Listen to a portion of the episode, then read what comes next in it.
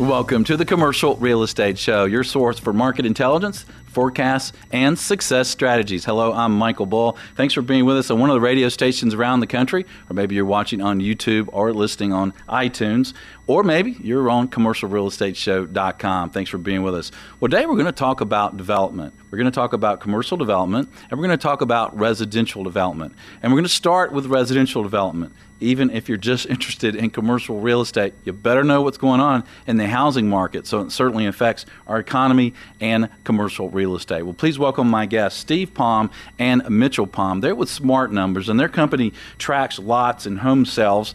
And uh, guys, welcome to the studio and one here. Thanks for being with us. Thanks for having us. Thanks, Michael.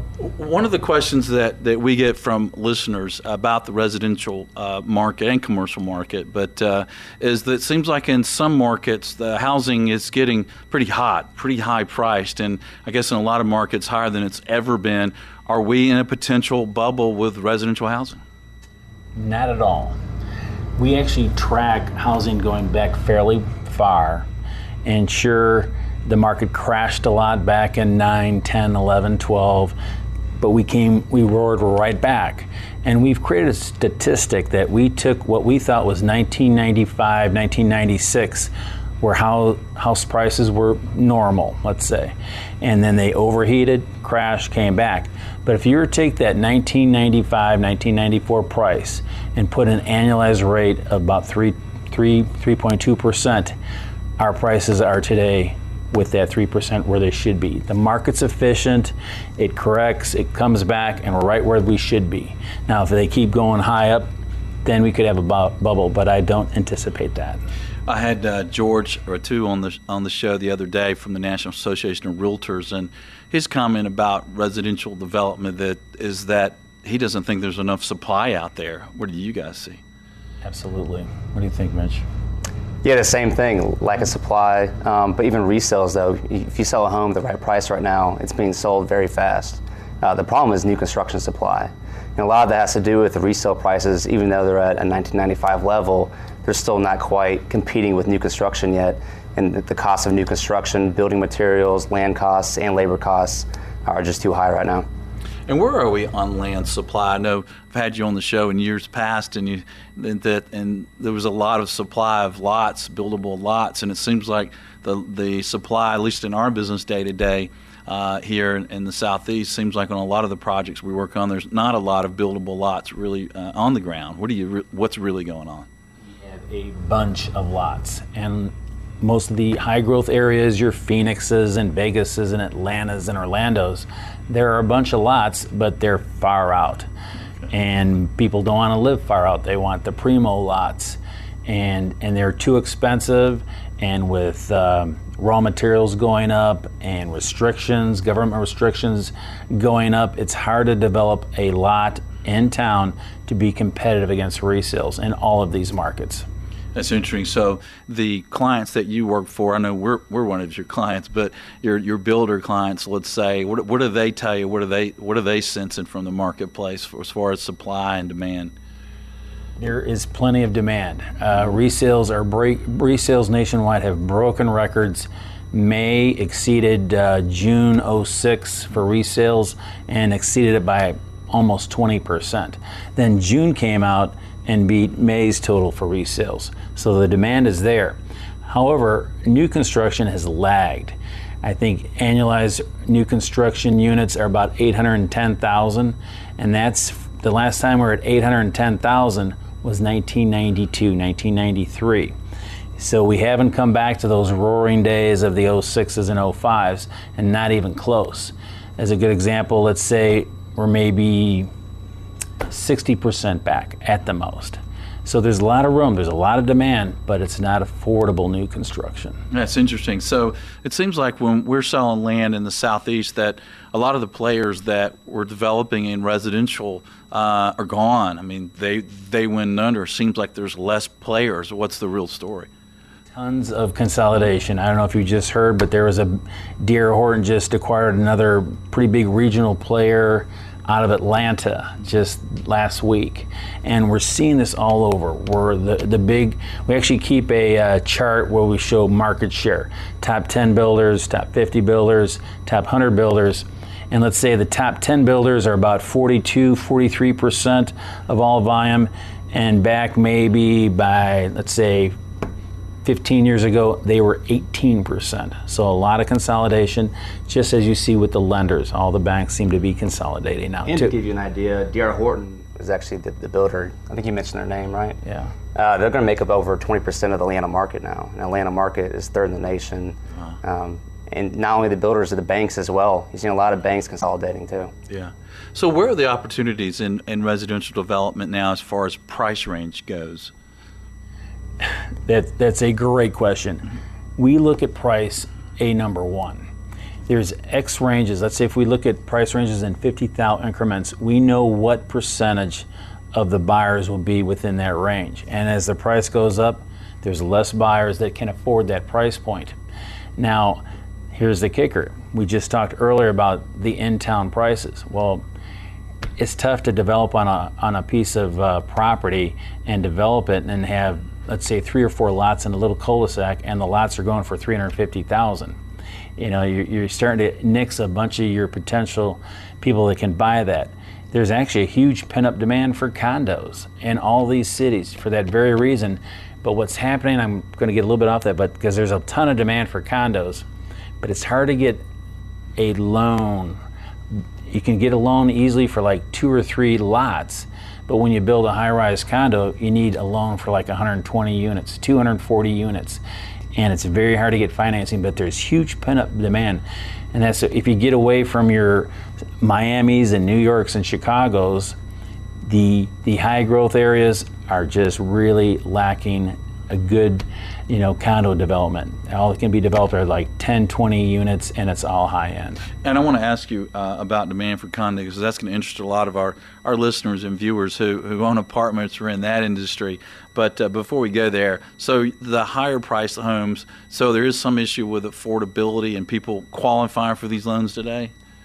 qualify. Absolutely. They're um, you know we did a pretty we we have a housing summit that we we put on twice a year and we just did one back in uh, july okay and we kept wanting to see well why are these new home housing units lagging so far behind the resales resales are just blowing it away and a demand for a house is a demand would your consumer as you as a consumer would you rather have a new home or a resale I'd take a new home, I'll tell you what, every time. but but what what keeps you from buying that new home is to afford it. You know, you're going to pay for that, and and I got to pay the payments. Yeah, and we've always said that for someone to buy a new home, the resale market can't be less than 80% of that price.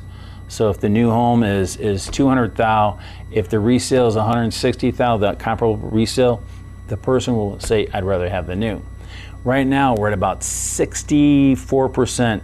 In, and then we look at a lot of the high growth areas because that's where most of our development for new construction is. Again, I mentioned it earlier Vegas, Phoenix, Orlando, Charlotte, Nashville, uh, Houston, Atlanta. And, and that's why it's lagging behind because we can't get that resale to be 80% of new. There's too much cost. The raw materials are, are affecting it, but there's plenty of demand for it. And then again, you can go farther out, but people don't want to live farther out. So that's what's holding it up. So if uh, we have a listener or a viewer who owns uh, some land that could be developed res- of, into residential, while interest rates are low, is this a good time for them to at least look at the market and see what it might bring? If you if, if we don't have enough supply of lots and houses, I would definitely look at it. You know, the market's so good right now. You know, if you just wait on it, uh, yeah, it might go up five, seven percent next year. But sell it now. Course, you don't know if the market could tank next year. I don't think it will tank. I think it's going to still keep moving forward the next couple of years. Even with the election coming up, I think we're looking at real estate just like during the dot com era. Dot com really hurt. Uh, the computers and software back in 2001, but housing wasn't really that affected. It just kept rolling around. quick answer: If interest rates are 100 basis points, one percent higher a year from now, does it impact the housing market? Does it keep rolling? It may impact it by 2% less. That's it. Yeah. You know, it's not going to affect it. Yeah. So we'd have to have a more significant rate increase. Yeah. Absolutely. Yeah. Even that one percent increase would still be much less in you know 05, 06 when we had the boom. Yeah. Well, you think about affordability though. If, Oh, if people are, are Yeah, having yeah. trouble, you know, Yeah. affording these home loans. Well, and, and as you talked about, you said there's more demand for condos, and I think a lot of our listeners want to hear about that. So stay with us. More on development. This is the Commercial Real Estate Show. Stay with us.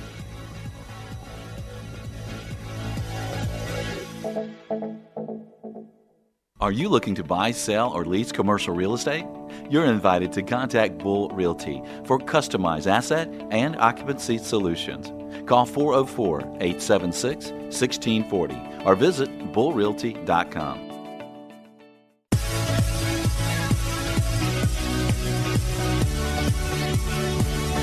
Welcome back. I'm Michael Bull, and this is the Commercial Real Estate Show. Today we're talking about development. My guests are Steve Palm and Mitchell Palm, and they're with Smart Numbers, and we're talking about residential development. And Steve, in the previous segment, you were mentioning that now you're seeing a demand for condos, and I guess part of that is the affordability. And I think we have a lot of listeners that uh, might be interested in building condos or even converting condos. So, you know, what do you see there? What's the real story?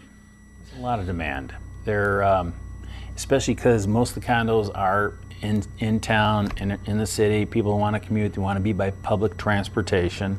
But again, as I mentioned earlier, it's hard to get a loan for 120 units or a couple hundred units. And the affordability. Usually, when you think of single family, you want to get, let's say, a townhome, which is a little bit less in price. And if you want to do even a little bit less than that, you go for a condo. So there's a bunch of demand for that. And uh, uh, Mitch actually came to me.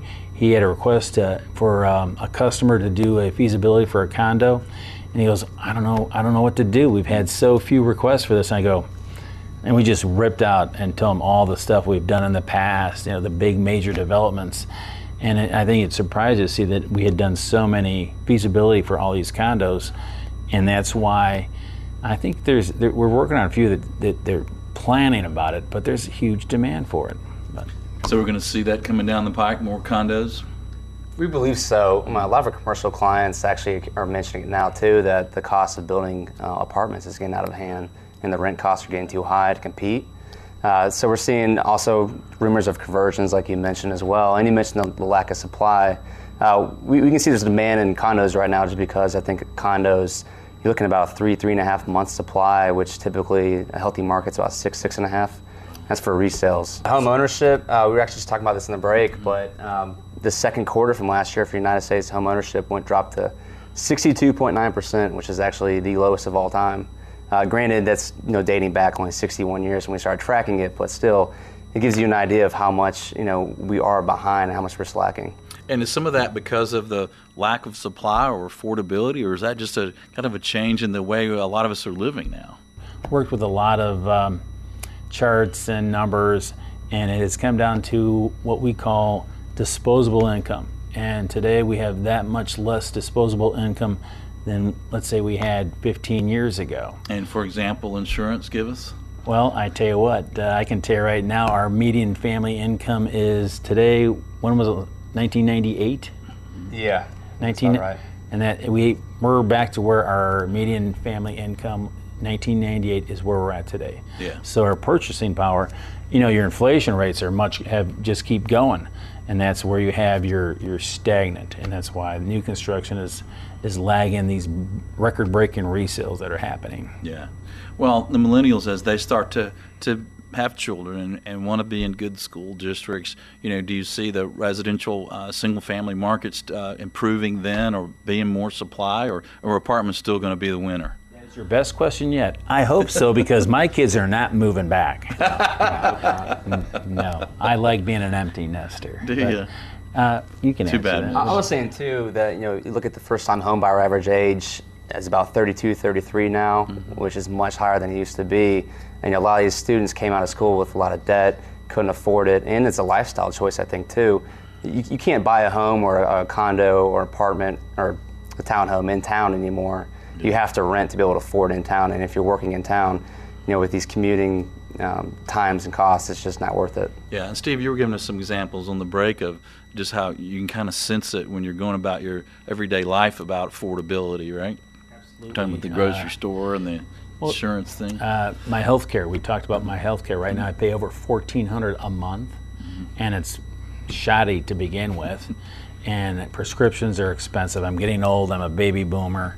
But uh, back in 1982, I remember paying $20 every two weeks, and it covered everything, including dental and optical. That's a huge difference. Yeah. So instead of going for that, uh, you know, nicer car or the snowmobile or the boat, or you got to pay for um, your higher food prices, your higher education prices, your higher health care. Or instead of going for that nicer home, right? You're you're you got to pay money out for your insurance and your and everything else. Insurance for everything is going up. It's it's um, disposable income. We've actually isolated that, and it's disposable income. That's why the home ownership is at an all-time low, and why new construction is lagging nationwide over resales. Disposable And going out to eat. You Going always out to mention eat. that too. Yeah. Yeah. Uh, we did something too. It was locally. We did something called. We looked at uh, Restaurant Row. There's a death row here, and very populous area. And we just went and we had an area and go, you know, when it was, when it out of business, when it was, when it out of business, when it was, and there's only one left. But the one, uh, you know, building that's left is a bar. And, and I said, well, all the owners of the of the restaurants go hang out and have sorrow, beers over sorrow in this bar, but and all of them are still empty. And is this pretty far out of town? No, it's uh, actually close in town. Oh, close in town. Yeah. So it's an area that just hasn't bounced back. We did hear finally that the owner of the land is actually trying to sell it just because he can't get any tenants. Yeah. Well, we'll have to give him a call.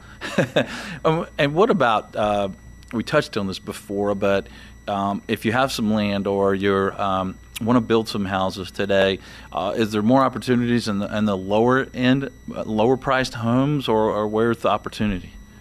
The lower the price for a home, the better you can sell it, and that's why we still do a ton of feasibility, and we'll get a, a request, and it, it it all affects each other: the size of the home, the the size of the lot, what's in the home, but it all racks into the price. And what we look at, and it's pretty consistent nation in, in the we look at the high growth markets because that's where new construction happens the most. But you get up to about a 500 thou for a home in all of these markets, you're at about let's say 85% of the market. Anything a bit beyond that, 15%. So your market really contracts as you get above 500 thou. And it's just hard to make things happen in town. Easily make it happen out in the rural areas though. Yeah. So, what do you expect for development, housing development, and, and new development moving forward uh, in the next few years? Uh, we came out with our forecast. We still think uh, we've been pretty much on target. You know, unfortunately, we were the ones that came out 2005 and said, you know, we're, we're going to start tanking this thing. And then we came back in 12 and said we're coming out of it, and people said we're still crazy. But uh, we believe that we're going to be up about 15% next year. We're going to be up 15% this year as we finish out the year. And then again, even in 18, even no matter what happens in the elections, we think that could be up another double digit percentage increase. What is your top tip for a land developer that's developing residential homes today? Do your research. Location, location, Yeah. location. Okay. It's How so about true. timing, timing, Timing, timing? yeah. yeah. And it's it, it takes so much longer to get get uh, your permitting and your government uh, papers all signed up. It's much more longer of a period. Yeah. So start early and figure out what you're doing. Yeah. All right, well, gentlemen, thanks for joining us. Appreciate you being in Studio you. One. Great. Thank you, Michael. Well, stay tuned. We're going to talk about commercial development, and we're going to have Kermit Baker with AIA here, and they have an interesting report where they have a billings report, so you can kind of get an idea what the architects are doing. Well, then you might have an idea what's going to happen in construction and construction jobs and development and new supply, which is going to impact everything. So stay with us, and also please connect with us on Facebook, uh, Twitter and LinkedIn. We'd love to hear from you. Love to have you comment on our shows. Well, stay with us. We'll be right back. This is the Commercial Real Estate Show. Check out Valuate, a real estate analysis program that can be easily shared with colleagues online to do what if analysis. Visit getvaluate.com. That's getvaluate.com.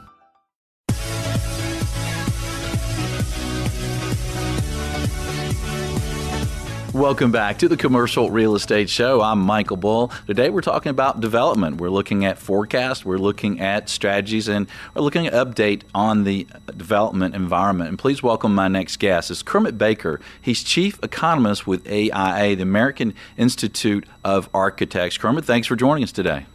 Uh, glad to be with you here, Michael. You know, one of the things that really interested me about talking to you, and it's always interesting to talk to you, Kermit, but one of the things I think is really interesting is your architecture billing index because it seems like that could be a little bit of a fortune teller. What do you see there? Yeah, no, absolutely. And and let me give just a little background to your listeners, Michael, about what our architecture billings index is. We've been running this for over 20 years now. It's a monthly survey of architecture firms um, and we asked them about uh, design revenue, kind of how much business they have at their operation, and um, we have uh, uh, we, we, we've converted this to a national index. Um, that's centered around 50, and uh, if that score is 50, it means the design revenue is, is going up which ultimately means that construction activity is going up. Uh, design activity has about a 9 to 12 month lead over construction activity. So it's a really good snapshot as to where the construction industry is headed. Um, our, our July figure is our most recent. Um, uh, the score for July was 51.5, so uh, a, a, bit above that uh, 50 threshold that I mentioned. So it does uh, suggest that uh, design activity um, has been increasing. Um, the June number was about 52 and a half. The May number was about 53. So we've seen good, solid numbers uh, in our design index, uh, but they have been slowing a little bit in recent months, and I have a hunch that's going to continue to slow. We seem to be on the downside of this construction cycle, uh, so I'm guessing we're going to continue to see growth in construction activity, but a bit slower than we saw last year. Okay, and Kermit, does that include you know governmental work and institutional work, uh, pretty much everything? It, it, it, it really focuses on non-residential activity, but okay. we do have a, a residential sub-index. Uh, that, Michael, has been extremely strong because of the strength in the, in the multifamily market. Uh, on the non-residential side, we break it down between uh, commercial, industrial, uh, sort of the private side of the market, and then institutional, sort of the nonprofit public side of the market. Uh, the commercial, industrial has been, uh, you know, turned turned uh, stronger uh, um, uh, further ago, kind of three three years ago. We saw that market move up. Uh, we've just seen the institutional market move up in the last uh, year and a half. Institutional would be education, healthcare, uh, government facilities. So um, it, it does break down between those two. It looks like um, it looks like the institutional market's probably going to be a little bit stronger uh, over the coming year, uh, Michael, just because it was kind of late coming to the party. That that recovery in, in that sector didn't be, didn't begin until, as I said, about a year and a half ago. Okay, and Kermit, help us put this in perspective a little bit. This this fifty one point five that you're seeing right now. How does that compare to say pre recession times when we had the really go go construction happening? Sure. So we um, so, so this is a hundred point scale, as I said, centered around fifty. I don't think we've uh, uh, seen numbers uh, above 60 more than once or twice, one or one or two months over the 21 years we've been running this. So, you know, any score in the mid 50s is a very, very strong number. Uh, any score in the mid to upper 40s would be considered a weak number. I mean, we actually saw some numbers in the 30s during the recession. We didn't think we'd ever see those numbers, but that was really, uh, uh, really quite unprecedented. But um, you know, low to mid 50s, we would consider to be a very healthy uh, design market and therefore a very healthy construction market. All right. Well, that's good news for economy and, and for jobs and uh, and for commercial real estate. And so, what's hot is uh, apartments, obviously hot. Uh, you talked about industrial being hot. Yeah, the uh, the, the manufacturing ha- is cooling off, but that was very hot uh, mm. Uh, through 14 and the first half of uh, 2015. A lot of petrochemical stuff uh, coming online with the fluctuation we were seeing in. Uh, um, in, in energy costs. Hotel and office have, have been surprisingly strong. Retail, not quite as, as strong, but um, looks like it may have a, you know a, a bit more in terms of legs in that market too. So you know we're seeing we're seeing health in all those sectors, uh, Michael. Even though you hear a lot of stories about why those commercial markets should be should be weak. You know, on the office side, a lot of stories about some reasonably healthy numbers, and on the hotel side, a lot of talk about you know Airbnb and other sort of uh, sharing sites that we thought would cut into that. But but so far they've held up pretty well. So. Uh, you know, I, I, I think we're seeing uh, a lot of ground for uh, telecommuting and a more shared office space, lower square footage per employee, but that doesn't seem to have affected office construction much. On the retail side, uh, a lot of stories about e-commerce and uh, less need for brick and mortar uh, retail activities, and, and that market has been the slowest commercial market, but still some optimism that the entire commercial sector uh, is going to, you know, continue to be fairly healthy. Well, that's great, and we're seeing the same thing, I guess, before the, the billing index uh, on selling land. Well, stay tuned, stay tuned, stay with us. We'll have more from Kermit Baker, Chief Economist with AIA. This is the Commercial Real Estate Show.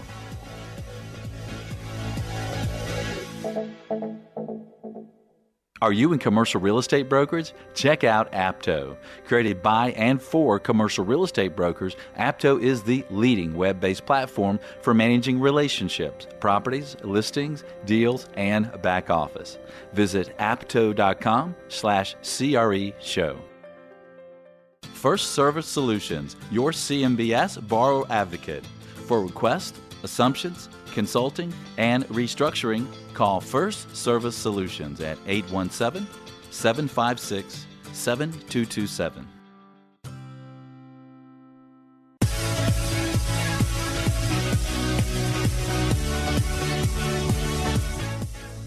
Welcome back. I'm Michael Bull, and this is the Commercial Real Estate Show. We're talking with Kermit Baker. He's chief economist with AIA, American Institute of Architects. And Kermit, one of the things I'm curious about now is is what are the challenges in the development and the construction and design business right now? It seems like we've we've had some labor issues. Uh, what's on the mind of uh, your members today?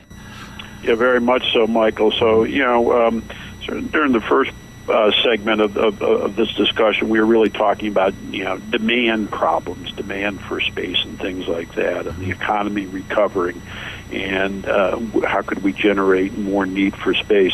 You know, I, I think that discussion has flipped over over the last 12, 18 months uh, out of the demand side and really into the supply side. When you when you talk to architects, when you talk to contractors uh, about the issues, about the, the home builders, about the issues they're facing, they really uh, almost always quickly come around to supply issues. So, so you mentioned labor, uh, huge issue, the construction labor force uh, about 12 million uh, workers prior to the downturn.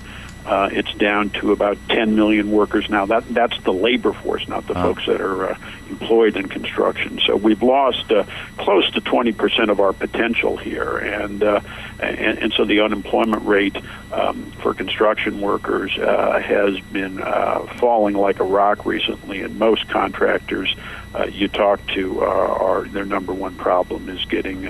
Getting more workers. And it's exactly the same problem for architects. We lost about uh, uh, 30,000 architecture positions, uh, wow. uh, you know, out of about 100, 110,000 uh, uh, nationally uh, during the downturn. And and most of those seem to have moved on to uh, other other professions. So. Um, they're not like with construction. They're probably not coming back either. So we have a uh, a major chore in terms of you know uh, rebuilding the labor force, both for construct, design and construction.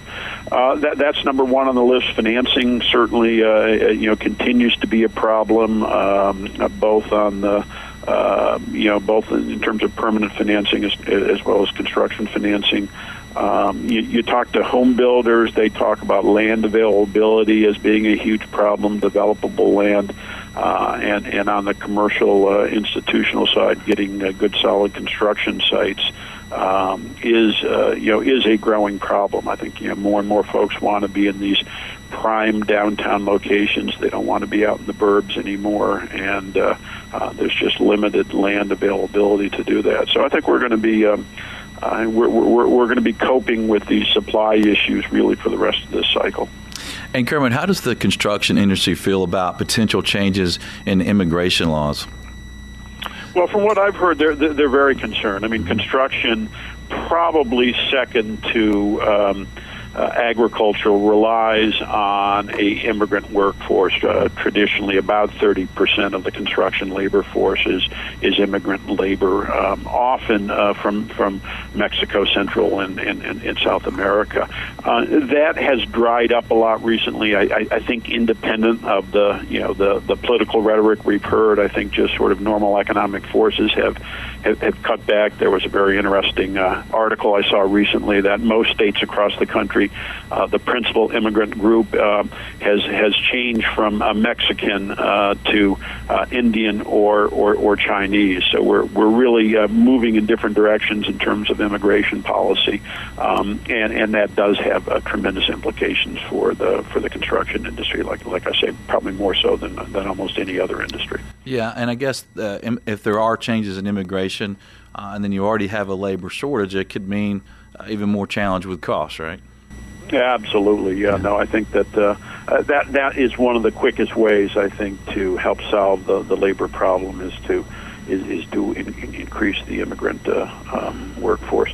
Secondly, it's um, you know to to really start these training and apprenticeship programs that were shut down during the downturn.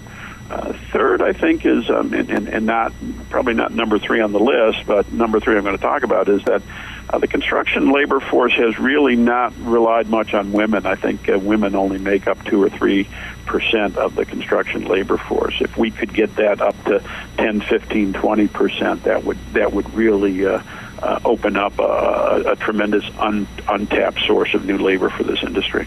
Yeah, that'd be great. I wish I could get my wife to do the repairs around my house. If, if you can I, I help me out there, there. Michael. what about uh, design trends? What do you see interesting there, Kermit? Yeah, well, we we um, we we recently, uh, Michael, at, at the AIA, just did a major survey of uh, clients of architects. So these would be developers and uh, building owners, and we asked them what types of you know attributes they'd like to see in projects that they're going to be working on over the next uh, next few years. So we gave them a long list of things to think about and, and ask whether those are really important to the projects they have or or or or not so important. Um, and like I say, it's a long list. I'm not to I'm not to run through it all, but but they they sort of group into cluster into three major categories. And the first is you know, I, I think one that we've seen a lot of, but continues to be strong, and that that's an area I, I, I think I'd categorize as sustainable design. So this is this is things like having um, energy efficient systems in their buildings, uh, healthy buildings. Um, you, you know, has become a very very hot topic. Uh, water conservation as a feature in their buildings more recently, renewable energy, uh, resilient uh, design is a term that uh, buzzword we've heard a lot more over the over the over the last year or two. Uh, all those I think are, are, are rating very high in the sustainable design category. Second category is um, uh, you're really dealing with more flexibility to meet uh, the occupant needs. I think as businesses change, uh, as they uh, as, as, they look to use their space differently, they want a lot of uh, a lot more flexibility. So they're talking about things like space. Okay, well, Kermit, thanks for joining today. We appreciate you being on the show, and stay tuned. We'll have more on development. This is a commercial real estate show.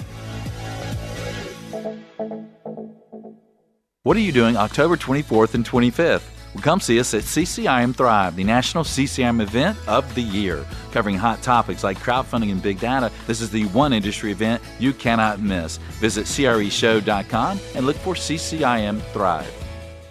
Xceligent, the resource professionals like CCIMs, CBRE, JLL, Colliers, and Bull Realty use for market intelligence. Commercial Search is the site to market and find available properties to buy, sell, or lease all over the country. Visit commercialsearch.com.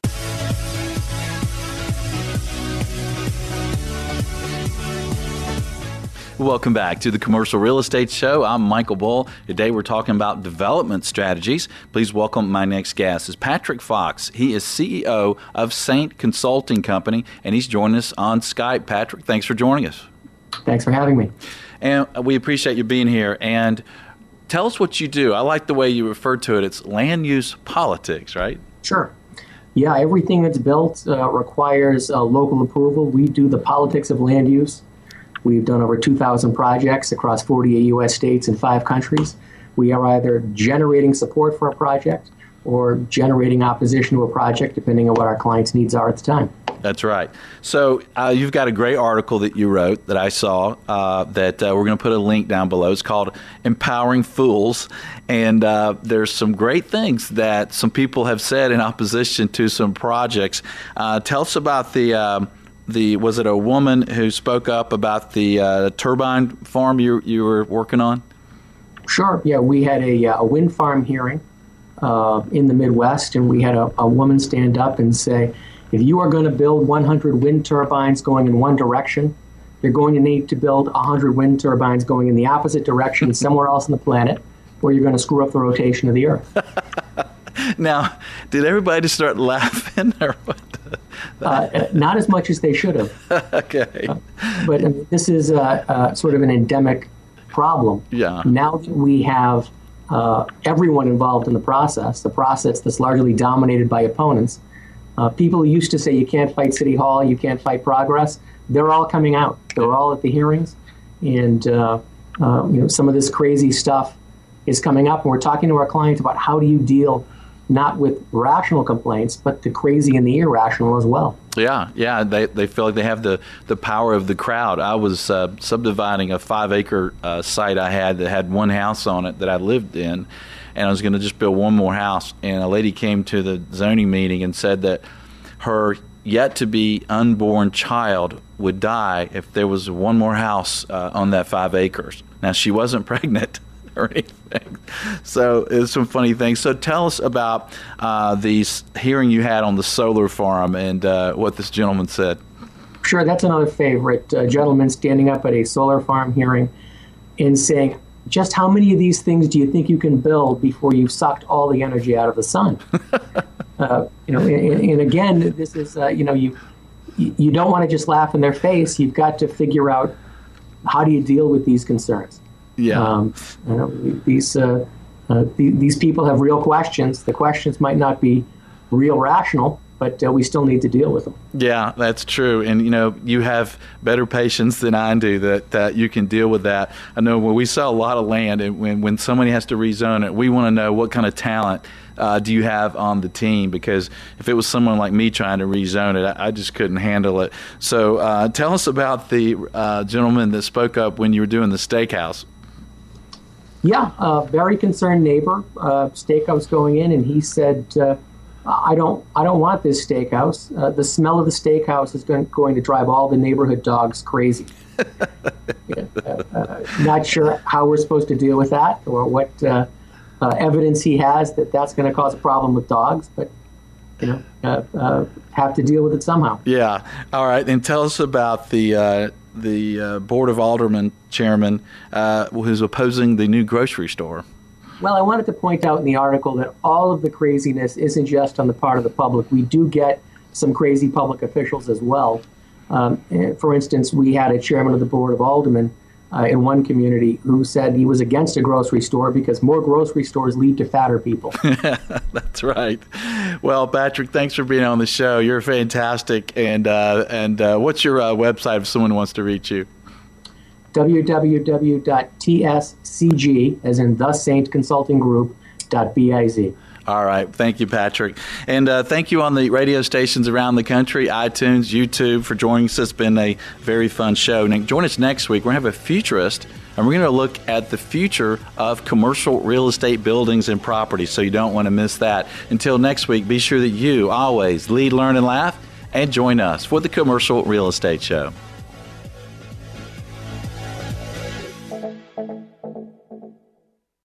The Commercial Real Estate Show is brought to you by Bull Realty, Asset and Occupancy Solutions, Xceligent, Building Data Everywhere, Valuate, Online Investment Analysis, First Service Solutions, your CMBS borrower advocate, Apto, the CRM for commercial brokers.